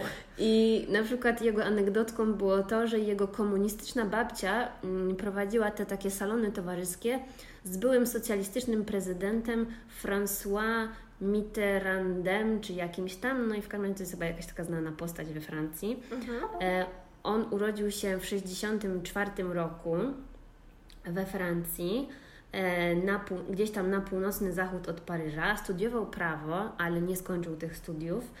E, w tamtym czasie był żonaty z jakąś panią Jessicą, która była ładną blondynką i opisy jej są takie, że była kierownikiem do spraw kosmetyków lub kierownikiem do spraw le- reklamy lub modelką. Okej. Więc ogólnie miała takie no, zajęcia, orkiestra. zajęcia związane z beauty, powiedzmy. No i przez, przez lata ten Tilly e, brał udział w wielu jakichś tam wątpliwych e, biznesach. No i co najmniej dwóch jego byłych współpracowników twierdzi, że ich oszukał. Więc jakby tu już wiadomo, co może się Troszeczkę może znaczyć o jego charakterze. tak. I przez jego wpływowe znajomości e, został przedstawiony tej Ghislaine przez jakichś tam właśnie ważnych ludzi, którzy go znali i polecili, że to jest taki wspaniały człowiek, coś tam, coś tam. Dlatego ona od razu go zatrudniła do tego, żeby tam ogarniał jakieś różne sprawy w tej szkole sekretarskiej. Na przykład, żeby zainstalował nowy system komputerowy czy coś, bo to był rok y, 90, końcówka lat 90. No i podobno do roku 99 był najlepiej opłacanym pracownikiem tej szkoły i takim najbardziej zaufanym doradcą tej Ghislaine. Więc zdobył jej zaufanie totalnie. Pewnie dlatego, że mówił, że pochodzi z arystokra- arystokratycznej rodziny. Też, no. No i właśnie kiedy ona postanowiła przedstawić go swojej rodzinie, to ym, ten koleś miał 35 lat, miał okulary, jakiś taki zachrypnięty głos. Czy to były rogowe okulary? Pewnie tak. to możliwe. I wspominali potem, że miał wyjątkowo mocny uścisk dłoni, jakby tym chciał wręcz pokazać, wiesz, swoją Mhm. moc. Ale tak, ale tak normalnie to starał się być bardzo miły, ale jak już uścisnął dłoń, to tak jakby chciał ją wykręcić. Chrzęściły kości, tak? Tak. No i ta pani Ghislaine podobno nie była aż tak super wykształcona jak reszta jej rodziny, ale Znana była tam w środowisku z tego, że jest taka racjonalna i że wszyscy jej tak ufali, więc jak ona przedstawiła nowego jakiegoś tam znajomego, no to cała ta rodzinka stwierdziła, hm, no dobra, musi być w takim razie sprawdzony, jakiś tam zaufany, więc powinniśmy mu zaufać i powierzyć mu wszystkie nasze sekrety. Zawsze tak robię, no. Tak. Minus bycie szlachcianką, ale... No i on oczywiście tam wszystkim prawił komplementy, jak, jacy to oni są wspaniałymi arystokratami, no i tak zwracał uwagę na wszystkich tych ludzi, wiesz, jakieś tam umiejętności czy zalety, więc oni jeszcze, oni jeszcze mieli połechtane ego do tego, dlatego wszyscy się bardzo świetnie lubili. Następnie Thierry y, powiedział dwóm braciom tej Ghislaine, że może im załatwić takie inwestycje, że będą mieć 10% zwrot y, swojego tam wkładu miesięcznie. Miesięcznie? No i, tak, oh, wow. tak, tak. No i oni oczywiście wszyscy się na to zgodzili. No i przez kilka miesięcy te inwestycje faktycznie się zwracały, ale nikt tak naprawdę nie wiedział skąd są te pieniądze. Um, no i kolejnym krokiem, który tutaj już może być troszeczkę bardziej zabawny, było to, że ten y, Thierry zaczął wspominać tej rodzinie, że grupa masońska, masoni, mhm. inaczej zwani wolnomularzami, tak. y, mają oko na najlepsze nieruchomości, które są zajmowane, znaczy, które właściwie są pod, jak to się mówi, których właścicielami jest ta rodzina, a w szczególności jeżeli chodzi o tą szkołę sekretarek, bo ona podobno znajdowała się w jakimś takim, w jakiejś takiej modnej dzielnicy w Paryżu i coś tam, coś tam i że podobno ci masoni mają na to oko i zrobią wszystko, żeby te nieruchomości zdobyć. No nie? Tak zabrzmiało złowrogo. Tak, no i teraz by się wypadało tak krótko wytłumaczyć o co chodzi z tymi masonami, ale sprawa jest bardzo, bardzo skomplikowana, więc możecie sobie doczytać w internecie każdym razie, jeżeli ktoś nie wie, to to jest taka tajna grupa, już w sumie nie taka tajna, Właśnie. która istnieje podobno od ponad 300 lat. Byli modni bardzo w pewnym momencie, nie? W sensie rozmawianie o tym temacie jakoś tak bardzo było modne kiedyś. Mhm. No i oni mają korzenie w, w średniowiecznych gildach handlowych. to znaczy, że te właśnie stowarzyszenia zawodowe miały jakieś takie szczególne znaczenia dla kamieniarzy, którzy dużo podróżowali do pracy. Więc oni komunikowali się tak, że mieli jakieś tam tajne uściski dłoni, czy jakieś szyfrowane wiadomości sobie przekaz przekazywali. I takie bardzo charakterystyczne już teraz symbole związane są z nimi. No i to sprawiło, że właśnie znajomość tych wszystkich symboli sprawiła, że ci członkowie tak bezgranicznie sobie ufali, no i tak czuli się troszeczkę lepsi od innych ludzi. No i to też nadało im właśnie taką aurę tej tajemniczości, jak to znamy teraz. No i w ogóle ciekawe to jest, bo nie wiem, czy może wszyscy to wiedzą, no ale ja nie wiedziałam, że na przykład w 1717 roku jak jakieś tam loże londyńskie się połączyły i stworzyły tą wielką lożę zjednoczoną Anglii, coś tam, tak. coś tam, nieważne, to ta masoneria wkręciła się tam, znaczy nie wkręciła się tam, tylko oni brali udział w powstawaniu tak. tego. No i Obecnie prawdopodobnie w tej loży siedzi z 20 tysięcy masonów, a jeżeli chodzi o północną Irlandię, to jest 150 tysięcy, e, a ogólnie niby szacuje się, że jest ich 6 milionów na całym świecie. Na oczywiście wysokich stanowiskach, mhm. jakichś tam mm, ludzie, którzy mają władzę albo decydują o czymś tam, tak. no nie? No, bez powodu by nie powstała legenda o tym wszystkim, nie? Mm. Także... Więc istnieje oczywiście przez to właśnie wiele teorii spiskowych na ich temat. Aha. Dlatego, że niby oni uważają się na le, za lepszych od zwykłych ludzi, ale z drugiej strony te zasady, które oni tak w teorii wyznają, wydają się takie w miarę spoko, no bo jest to braterstwo i mhm. wysokie morale i jakaś taka dobroczynność.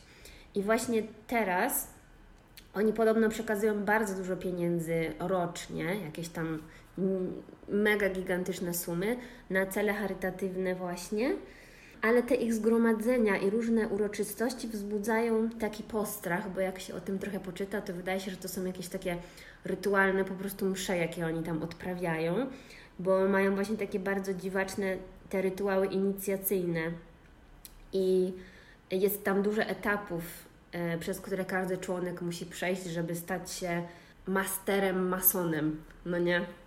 No ale to by było tyle, na, jeżeli chodzi o ciekawostki o y, masonach, bo na pewno nasi słuchacze podzielą się swoją wiedzą, jeżeli coś, jeżeli coś powiedziałam, co się nie zgadza z prawdą.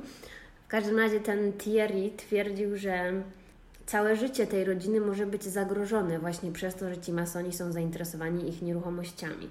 No i dla nas to może brzmieć trochę zabawnie, ale dla nich, dla tych arystokratów z tej rodzinki, to brzmiało prawdopodobnie, bo podobno ta grupa masonów jest uważana współcześnie za jakichś głównych graczy na paryskim rynku nieruchomości, mhm. że oni bardzo dużo rzeczy tam mają, kupują i tak dalej. Więc. Aha, no i że podobno są bardzo wpływowi właśnie w tym rejonie południowo-zachodniej Francji.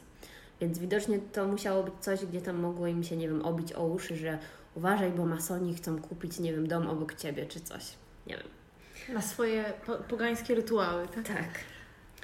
No poza tym ten Thierry też mówił, że on zna się na takim undergroundzie, że niby pracował w wywiadzie, że niby był jakimś szpiegiem. Kim on nie był, nie? Tak, ale jak ktoś pytał go o coś więcej, to mówił, że nie może o tym rozmawiać, no nie? Że to jest ściśle tajne. Bardzo dobra wymówka, jak, się, jak twierdzi się, że się pracowało w tajnych służbach, to nie mogę o tym rozmawiać, no. tak. No i on też y, twierdził, że ma y, związek z jakąś organizacją humanitarną zwaną Fundacją Błękitnego Światła. Też fajna nazwa, nie? Y, no tak, i sekta brzmi. Tak, no i dlatego właśnie ma takie tajne wiadomości na temat tych y, masonów. No i jak dzwonił do niego telefon, to zawsze sprawdzał, czy dzwoni do niego Jacques González, którego nazywał Mon Président, czyli tam jego szef w sumie. Mhm. Jeżeli to był on, no to on od razu szedł w jakieś ustronne miejsce, żeby odebrać ten telefon, żeby nikt nie słyszał, o czym rozmawiają, no nie? Także no ewidentnie to są jakieś tajne, tajne służby, nie wiem, o których nawet policja nie ma pojęcia. No. no i jak on został zatrudniony w tej szkole, no bo trochę odbiegłam od tematu szkoły, to jakaś tam pracownica zauważyła, że duże sumy pieniędzy zaczęły znikać ze, z tych e, szkolnych kont bankowych, że przestano nawet opłacać jakieś tam podstawowe rachunki w szkole, więc niedługo już tam prądu zabrakło i wszystkiego. E, I ta Ghislaine wtedy strasznie schudła i nosiła cały czas okulary przeciwsłoneczne e, i ostrzegała ten, swój personel szkolny, żeby uważali na masonów właśnie. Mhm.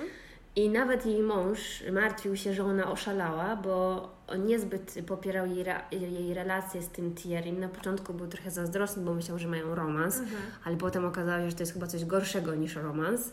Ale y, niedługo mógł się na ten temat wypowiadać, ponieważ jego żona, czyli ta Ghislaine, y, po prostu kazała mu spadać.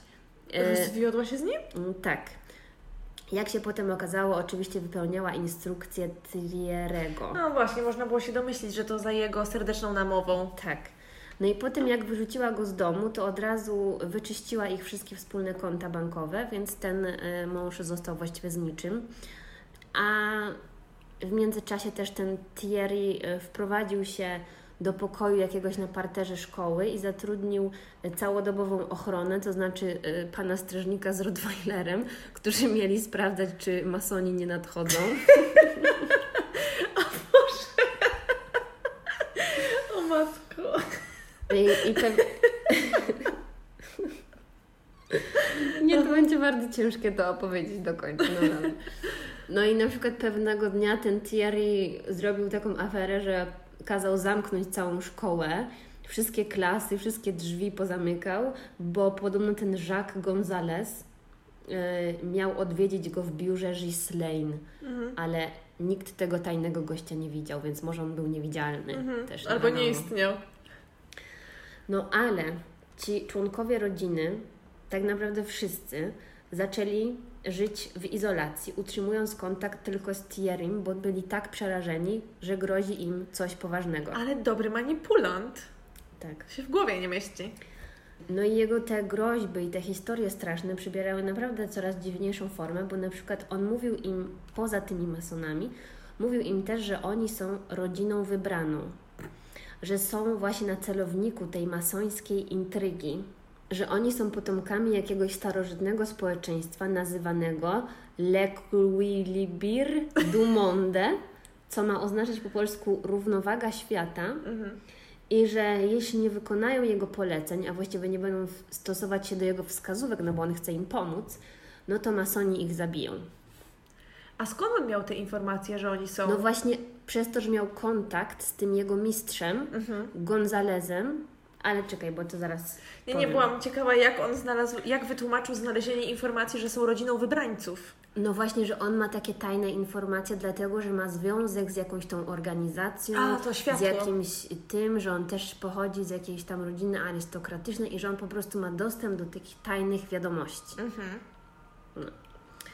Ym, W marcu 2001 roku, już jesteśmy mniej więcej, przestano y, płacić tym pracownikom szkoły, a właśnie większość z, z członków tej rodziny po prostu zamknęła się w tej ich posiadłości, w tym zameczku i właściwie w ogóle stamtąd nie wychodzili. Potem zamknęła w ogóle całą szkołę już na amen. A potem z nieznanych powodów ta Ghislaine też zamieszkała na ostatnim piętrze tego pustego budynku szkoły, który nawet nie miał ani wody, ani ogrzewania, ani niczego, ani światła. A następnie jej brat Filip i partnerka tego brata wprowadzili się do niej i mieszkali tam właściwie do końca roku, czyli tam przez no, kilka dobrych miesięcy. Z Rottweilerem też tam mieszkali, żeby bronić przed masonami. Bardzo możliwe. Em, A ten em, jej brat Filip był właśnie w trakcie rozwodu z jego żoną, Mhm. nie tą nową partnerką, tylko z żoną. Walczyli o majątek, dlatego jego konta bankowe były w międzyczasie też sprawdzane Mhm. przez jakichś tam innych e, prawników tej żony. No i na przykład wiele z dziwnych transakcji, które wychodziły z jego konta, było przelewanych na konto jakiejś spółki Presswell Enterprises Limited, do której należał ten Thierry i również do tej spółki należało kilku członków całej tej rodziny. Mhm. Więc oni chyba tam między sobą też prali pieniądze, nie wiem dokładnie. To już TV o to zadbał, nie? no i ogólnie potem jeszcze okazało się, że oni też budowali jakiś kompleks mieszkalny w jakiejś tam miejscowości w Alpach, a z resztą pieniędzy nie wiadomo, co się wydarzyło. No ogólnie chodzi o to, że było bardzo dużo różnych dziwnych interesów i za bardzo nikt nie miał nad tym kontroli. Ja też za bardzo tego nie rozumiem, ale to jest nie aż, aż tak istotne. E, Ale jakie ciekawostki również wymyślał Thierry, żeby przejąć kontrolę nad tą rodziną? Na przykład e, powiedział im, że mają pozbyć się zegarów i kalendarzy z domu, z tego zamku swojego, bo nie wiem, czy to już oni wspólnie wierzyli w to, że żadna z normalnych reguł świata nie może być w stosunku do nich tak jakby egzekwowana. Mhm. Nawet jeżeli chodzi o czas, no nie, że oni po prostu żyją poza czasem. No i właśnie izolacja od społeczeństwa ich jeszcze bardziej się pogłębiała. I też w międzyczasie, kiedy oni byli zamknięci w tym swoim zameczku, no to jako, że byli sławni w sumie w okolicy, że są arystokratami, no i każdy w sumie wiedział, kim oni są, to lokalne gazety zaczęły y, pisać o ich dziwacznym zachowaniu, no bo oni się odcięli od wszystkich znajomych i po prostu mi się to kojarzy tak, jakby oni wszyscy chodzili w czarnych okularach i tylko, wiesz, y, wyglądali za firanki i potem zasuwali wszystkie zasłony, tak, z czymś takim mi się No. to kojarzy. Się po prostu zabarykadowali w tym swoim zamku. Y, Na przykład też jedna z, z młodego pokolenia dziewczyna, jakaś tam córka któregoś, nagle opuściła swojego nowo poślubionego męża, bo też gdzieś tam w międzyczasie w tej historii ta córka wzięła ślub. No i ona też przekazała wszystkie swoje pieniądze tego, temu Tieremu. Mhm. Także naprawdę każda z osób z tej rodziny była jakoś z nim mocno związana, no nie? A ten y, inny syn tej pani głównej założycielki rodziny, Charles, który był lekarzem, pewnego dnia bez uprzedzenia swoich pacjentów rzucił po prostu swoją praktykę lekarską w Bordeaux i razem ze swoją żoną Christiną sprzedali swój dom i sprzedali też inne mieszkanie, które mieli gdzieś tam przy plaży, a oczywiście cały dochód przekazali też jemu. No, jasne. Christine z kolei, czyli jego żona, zerwała kontakty ze wszystkimi swoimi przyjaciółkami w Bordeaux, między innymi z najlepszą przyjaciółką, która była właścicielką winnicy jakiejś wspaniałej, więc nie wiem, kto by chciał z nią zrywać kontakty. Z właścicielką winnicy? E, No i podobno ta przyjaciółka próbowała się z nią skontaktować przez telefon i przez internet przez ponad rok, a Krystyna odebrała telefon tylko raz i powiedziała: Nic ci nie mogę powiedzieć, to sprawa rodzinna i to bardzo poważna sprawa. Może wrócę do Bordeaux, ale w inny sposób. Gdybym była tobą, bardzo bym się martwiła. No nie? Była jakaś taka też strasznie sfiksowana. No i podobno ten Thierry zabronił im nawet płacić podatki. I w 2003 roku francuski fiskus zarekwirował właściwie całe wyposażenie tej posiadłości Chateau Martel i kazał je sprzedać na aukcji, bo narobili sobie takich długów Mhm. tam we, we Francji. E, No i mniej więcej też w tym samym czasie, kiedy wydawało się, że, ta, że powoli oni popadają w długi, no to ta najstarsza matriarcha, pani Guillemette, udzieliła dużej pożyczki wszystkim swoim dzieciom, bo pewnie ona była już ostatnią osobą, która ma pieniądze, ale zapewne te pieniądze też w końcu trafiły w ręce tego typa, więc e, nieźle. E, no ale ten Thierry... Ty, ja znam tą sprawę. Ach, Teraz, teraz teraz dotarło. Tak, tak. No bo czas się zastanawiam, coś mi dzwoni.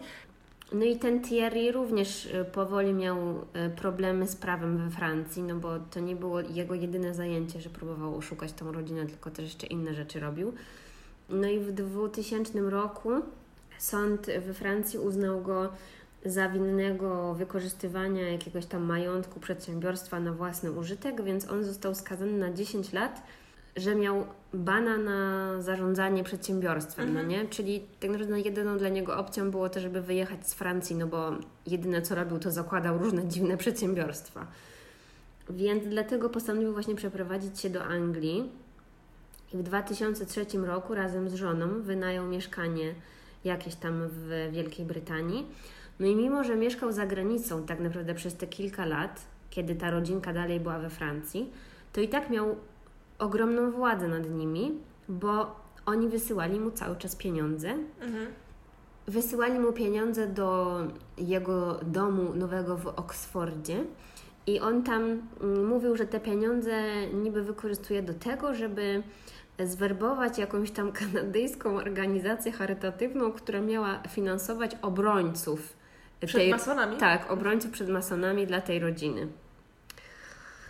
No, Fundacja charytatywna z Kanady ma No. fundować obrońców przed masonami. No, brzmi prawdopodobnie. No a w, już w 2005 roku Thierry, jego żona, ich dwójka małych dzieci, jeszcze jedno dziecko z poprzedniego małżeństwa żony, do tego Gilliam, y, to znaczy się syn Charlesa i Christiny, no nieważne, już za Aha. dużo imion. Każdym razie oni wszyscy już mieszkali razem w Oksfordzie, w jednym z mieszkań z takiej długiej serii nieruchomości, które oni potem zaczęli wynajmować. Bo oni mieli takie zajęcie, że wynajmowali mieszkania, tam już będąc w Wielkiej Brytanii, a potem wrabiali właścicieli tych mieszkań w jakąś tam po prostu litanię, może to głupie słowo, e, procesów sądowych, oskarżając tych właścicieli na przykład o niegodziwe warunki do mieszkania i tak Mhm. dalej. E, A jak ten spór sądowy był w toku, no to oni wtedy nie płacili czynszu. No i y, mieszkania kolejne zaczęli wynajmować inni członkowie rodziny de Verdines, bo oni po kolei zaczęli przeprowadzać się z Francji do Wielkiej Brytanii za nim. Bo on im kazał porzucić wszystko we Francji przeprowadzić się do Wielkiej Brytanii, a konkretniej do Oxfordu, tam gdzie on mieszkał. Mhm. No i dziennikarzom już właśnie z tego Vanity Fair po fakcie udało się dotrzeć do jednego z właścicieli, który wynajmował im kilka mieszkań tam w Oksfordzie. I on powiedział, że ten Thierry przedstawiał tych ludzi jako arystokratów, ale trochę to się nie zgadzało z ich zachowaniem, bo na przykład jedna babka pracowała w lodziarni i w Nandos, czyli w takiej, Tak, tak, w takiej sieciówce Tak, z azjatyckim takiej- jedzeniem. w takiej knajpie. Inny typ sprzątał w Burger Kingu, a ta Krystyna pracowała na kuchni gdzieś. Ciekawe, y, jak to jest, kiedy oni się zdążyli do zawodu przyuczyć, nie? Czekaj, to nie koniec, bo ten Charles, który z wykształcenia był lekarzem, on jeszcze z innym typem y, kopał ziemię dla jakiejś Oxford Garden Company.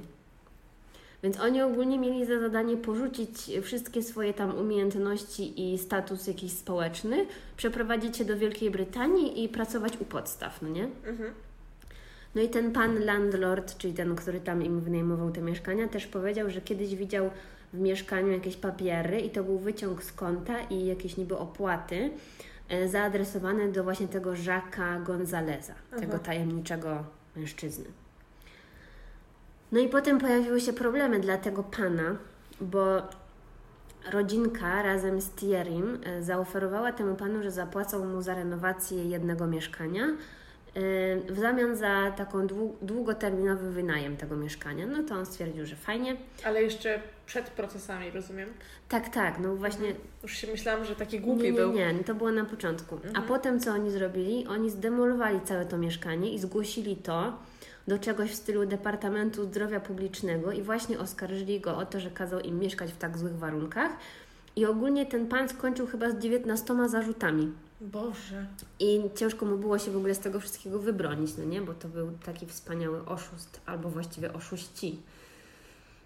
E, No i właśnie ten e, Thierry kazał całej tej rodzince zachowywać się jak tacy zwykli, przeciętni ludzie, jakby tłumacząc być może, że to jest część jakby ich misji, no nie? Czy też takiego sekretnego planu, który muszą wykonać.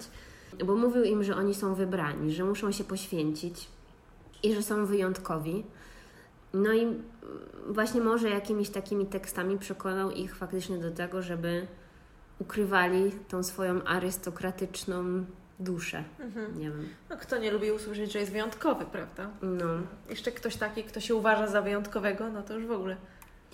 No i mamy około roku 2008, no i tutaj zaczyna się dziać też dość zabawna sytuacja, bo Krystyna, czyli no już jedna tam z tych bohaterek, mam nadzieję, że nadążacie, ona Żona jednego z nich, Tak, tak? tak, no, tak, żona. Z, z, synów. Mhm.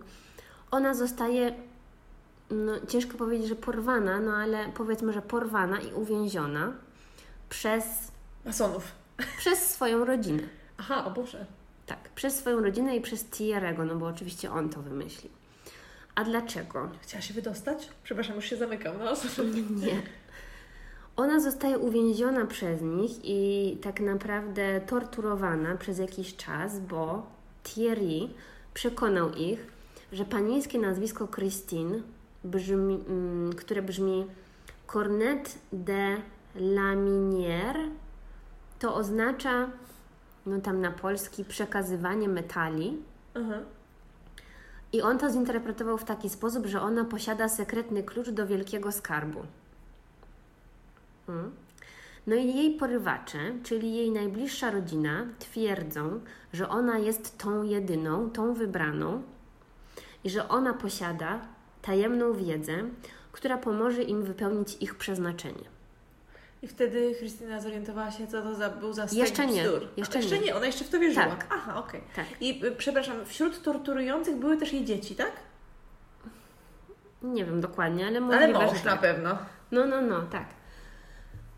Oni ją przetrzymują i tak no, lekko torturują po to, żeby ona podała im numer konta bankowego w Brukseli, ponieważ no, twierdzą, że to pomoże im oczywiście uratować świat. No i jakby, da, jakby tło tej historii jest takie, że ten y, Thierry powiedział im, że oni są wy, rodziną wybraną przez y, tajemniczych grandów. A grandzi to jest nawiązanie do tych historycznych grandów Hiszpanii, czyli do hiszpańskiej arystokracji, której początki sięgają XV wieku, ale jak również sprawdziłam, oni podobno w roku 1984 stracili swoje jakieś legalne przywileje, dlatego ja rozumiem, że oni też mogą być uważani za taką, za takie podziemie, Mhm. bo legalnie chyba nie mogą funkcjonować, ale pewnie w świecie arystokracji znani są jako tacy, o, jacyś tam grandzi, no nie? Mhm. No, więc może to też miało dla nich jakiś sens, że och tak, to nasi dalecy krewni z Hiszpanii, albo nie wiem, nie wiem co, no nie? Ciężko mi sobie to wyobrazić, ale oni to widzieli jako prawdę. Mhm. A to byli normalnie wykształceni, normalni i zdrowi na umyśle ludzie. Tak by się wydawało przynajmniej. Tak. No i właśnie Thierry twierdzi, że on ma kontakt z przywódcą tych grandów, bo nie mówiłam, że ten Jacques González A, To ma być właśnie- nazwisko. to ma być właśnie przywódca tych hiszpańskich grandów i on podobno jest kuzynem jakiegoś hiszpańskiego króla, Julio Carlosa, czy jakiegoś tam. No i podobno władza tego Gonzaleza jest potężniejsza niż wszystkich prezydentów Francji, Rosji i Stanów Zjednoczonych razem wziętych. No nie? Także. Także bój się Boga. No i tak jak mówiłam, właśnie nie tylko ta e, rodzinka wierzy w historię, ale sama Krystyna również, ta, która została jakby porwana i maltretowana tam. Ale bardzo stresuje ją to, że nie jest w stanie przypomnieć sobie tej liczby. Znaczy w ogóle przepraszam, ale absurdem jest, że ona jest jakąś tam potomkinią po nazwisku, stwierdzili, że ona jest tym kluczem, ale ona ma pamiętać hasło No ma- bankowe z, ówczy- z, z ówczesnego banku. Jako ten klucz, tak? To No jest wiesz, jakiś jakby nie szukaj tu logiki. Nie, no ja wiem, ale po prostu- Nie. Ja rozumiem jeszcze, gdyby, o, już wiesz, myślałam, że to zaraz mi powiesz, że będą chcieli, żeby ona sobie przypomniała lokację jakiejś tam, nie wiem, skrzyni ze złotem Nie, czy nie, coś. to był współczesny numer Co to w konta. ogóle za absurd jest, nie? Co to Mm. ma wspólnego z jej nazwiskiem? No, no nieważne, przepraszam. No więc ona z całych swoich sił stara się przypomnieć sobie ten numer i w końcu jakiś numer wymyśla. No bo podaje po prostu liczby, które przyszły jej do głowy, bo myśli, że to wiesz, siedzi w niej ta jakaś moc i ona po prostu wypluwa te liczby. Mhm. No i co lepsze, oni nie wiedzą, który dokładnie to jest bank w Brukseli. Więc oni jadą do Brukseli i chodzą od banku do banku i cały czas podają ten numer i pytają się, przepraszam, czy to tutaj jest to konto. No, dlatego ta sprawa zaczęła śmierdzieć i w końcu oni się stamtąd zawinęli i nic z tego nie wyszło, no bo wiadomo, że w ogóle nie było czegoś takiego. Tak. Ale tam to chyba jakieś tam podejrzenia wzbudziło, no ale to było jednak w Brukseli, a nie ani we Francji, ani w Wielkiej Brytanii, więc może po prostu oni zawinęli manatki i koniec. A ten Thierry to miał bogatą wyobraźnię. Tak, no pomysły miał naprawdę pierwszorzędne. No i e, podobno tych porwań tej Krystyny były dwa, mniej więcej koło tego roku 2008. No i w końcu muszę już powiedzieć teraz, że sprawa wyszła na jaw właśnie przez tą Krystynę, no bo ona już tak się strasznie źle czuła, chyba psychicznie była jakaś taka wymęczona, bo sama nie wiedziała w co wierzyć. Ale z drugiej strony czuła się wykorzystywana przez tą swoją rodzinę, no bo oni ją źle traktowali. Znaczy nie powiem, że tam ją... Nikt nie powiedział dokładnie, co oni jej tam robili, ale było, że ją fizycznie torturowali. Aha. Więc oczywiście, być nie, taka motywacja, rozumiem. Do... oczywiście nikt nie chciał jej zabić. Ale to była sytuacja, no wiesz, wyobraź sobie, że nie wiem, wiążą cię, zamykają w jakimś pomieszczeniu twoi najbliżsi krewni i nie wiem, tam może biją cię nawet poduszką po głowie, no to i tak by Nie, było no, straszne. No pewnie. E, Więc ona w końcu zaczęła zachowywać się dziwnie, a pracowała. I w końcu ten jej pracodawca tam w tej knajpie ją tak dopytywał, no co się dzieje, co się dzieje. I ona w końcu mu powiedziała Mhm. o całej tej sprawie. I on dopiero wytłumaczył jej, że to jest coś nie tak, to Mhm. jest coś złego i że ona musi natychmiast wrócić do Francji, w ogóle opuścić ten Oxford durny, wrócić do Francji, żeby tam być bezpieczna i powiedzieć wszystko na policji, no nie? No i tak też się stało. No i właśnie po fakcie już e, mamy takie cytaty z e, tekstów adwokata tej Krystyny i on mówił w ogóle, to jest jakiś taki specjalista antykultowy, Mhm. no bo to już podchodzi trochę pod No tak, kult, tak. To, te działania tego Dlatego Thierry'ego. wcześniej tak mi się... No. On właśnie opisał tego e, Thierry'ego jako guru, który wyprał mózg rodzinie, y, tłumacząc im, że oni są jakimś istotnym ogniwem świętego porządku. A, bo sorry, zapomniałam jeszcze o takich śmiesznych słowach jak templariusze, A, no, no. równowaga świata, to właśnie mieli być ci templariusze. No i niby oni mieli być aktywowani w momencie jakiegoś ekstremalnego zagrożenia planety. Wiesz, to są po prostu jakieś takie. Aha, i wszyscy tą sprawę porównywali do książek Dana Browna. Coś w stylu kod Leonardo Ale da fajną Vinci. sobie inspirację znalazł. Mm, Wiesz, no chyba Dan Brown szybciej napisał w sumie. Nie, nie, ja Może... mówię, że ten mężczyzna, A, tak, ten tak, Thierry tak. sobie znalazł inspirację No w dokładnie, e, przecież dziełach. to jest y, po prostu jego wersja kodu Leonardo da Vinci, no nie? No tak, no.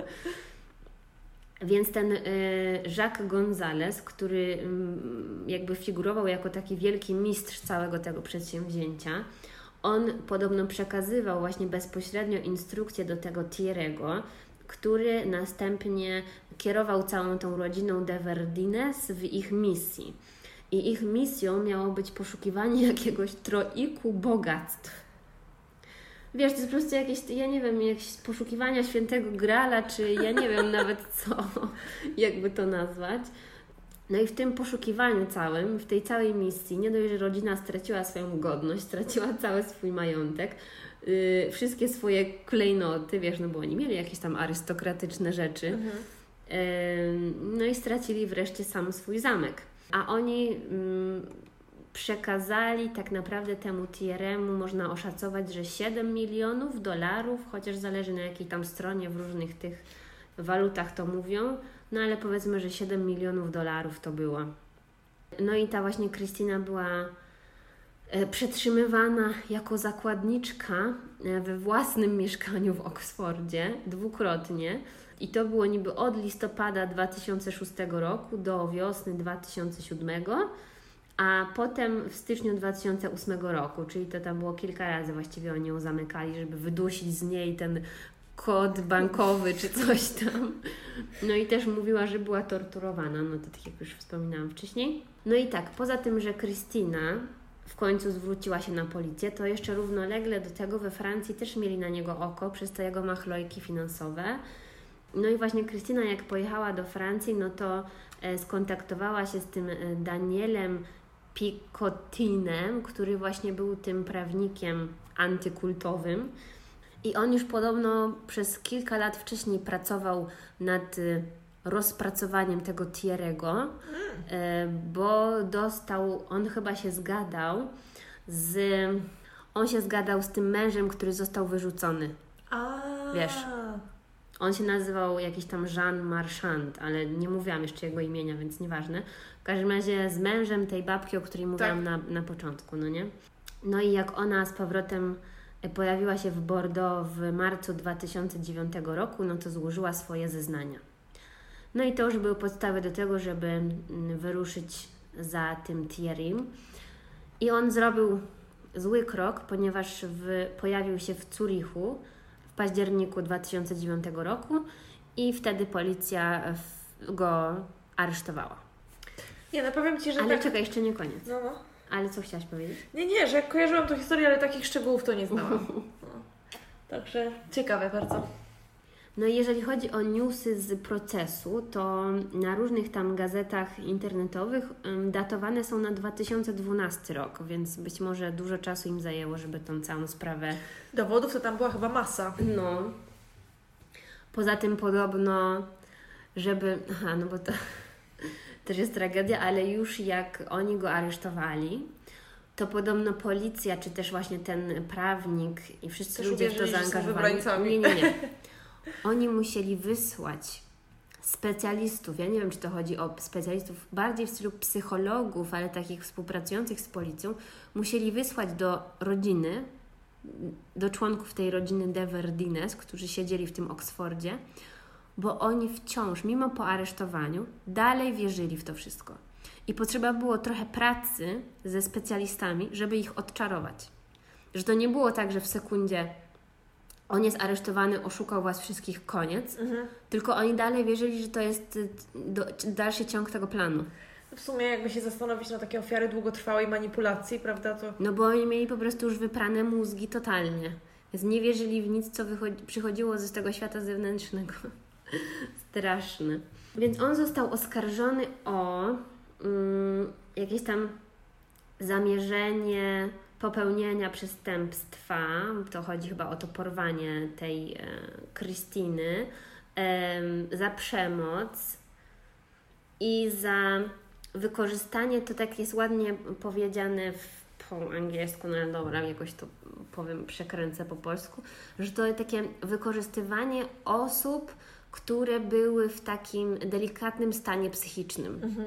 Że tak jakby to jest tak powiedzmy prawne ujęcie tego, jakby komuś można było wyprać mózg i wykorzystać na swój użytek te osoby.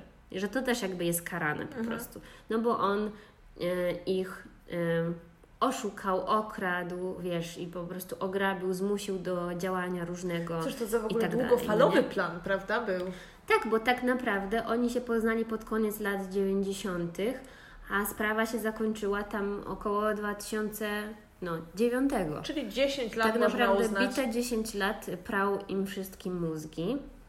Aha, no i jeżeli chodzi o werdykt, no to on dostał 8 lat, bo tam y, oskarżenie było ogólnie na 10 lat, ale w końcu dali mu 8 właśnie za w skrócie po prostu wypranie mózgu całej rodziny arystokratów i na, za właśnie oszukanie ich na te ileś tam milionów dolarów, funtów czy tam euro. No i co ciekawe, pan Jacques González również się odnalazł. Nie był wymyślony, ale już na jego temat nie ma tak dużo szczegółów. W każdym razie odnaleźli go gdzieś tam we Francji. Pan ym, ma, miał 65 lat, jak go tam aresztowali i on został skazany na 4 lata w więzieniu za po prostu jakieś tam konspiracje i współpracę z przestępcą. No bo jednak no to wszystko było, on, on był tam bardzo w tle, więc Mhm. ciężko było go z czymś tam powiązać. Nie wiem, może faktycznie on jest mózgiem tej operacji, ale niestety nigdy niczego się nie przyznał, więc ciężko tu powiedzieć, o co chodziło naprawdę. Tak. A no i poza tym też jeszcze był jakiś jeden typ, o którym w ogóle nic nie było w historii, ale już w takich ostatecznych newsach pisali, że jeszcze odnalazł się jakiś Pascal, który też był jakimś ich wspólnikiem i on też tam może jakieś dwa lata dostał za jakieś tam krętactwa, ale o nim za dużo nie wiem. E, No i y, newsem takim już na sam koniec, takim optymistycznym jest to, że ta babka, która tak naprawdę jest winna za całą sytuację, ta Ghislaine, która wprowadziła tego Thierry'ego do rodziny, ona porzuciła tego swojego męża, no nie? Pod wpływem tego Mhm. psychopaty. Oni ponownie wzięli ślub, pogodzili O. się. Także cute. Wybaczył jej. No. Boże, ale to straszne. Ja jestem ciekawa, a ta żona tego Thierry'ego też była w to zamieszana? Czy nie wiadomo? A, no nie wiadomo, ale jakby nic na ten temat, na temat jej nie pisali, poza tym, że była jakąś modelką albo zajmowała się kosmetykami, więc może ona była mu potrzebna tylko jako taka przykrywka normalnej. No, po prostu ją może też kochał, nie wiem, no. no skoro... Pewnie nie, ja jestem Znaczy, naiwna. Ale nie wiem skąd taki wniosek, że miałby ją kochać. Nie no, no nie wiem, no rodzinę z nią miał przez x lat, nie? No to...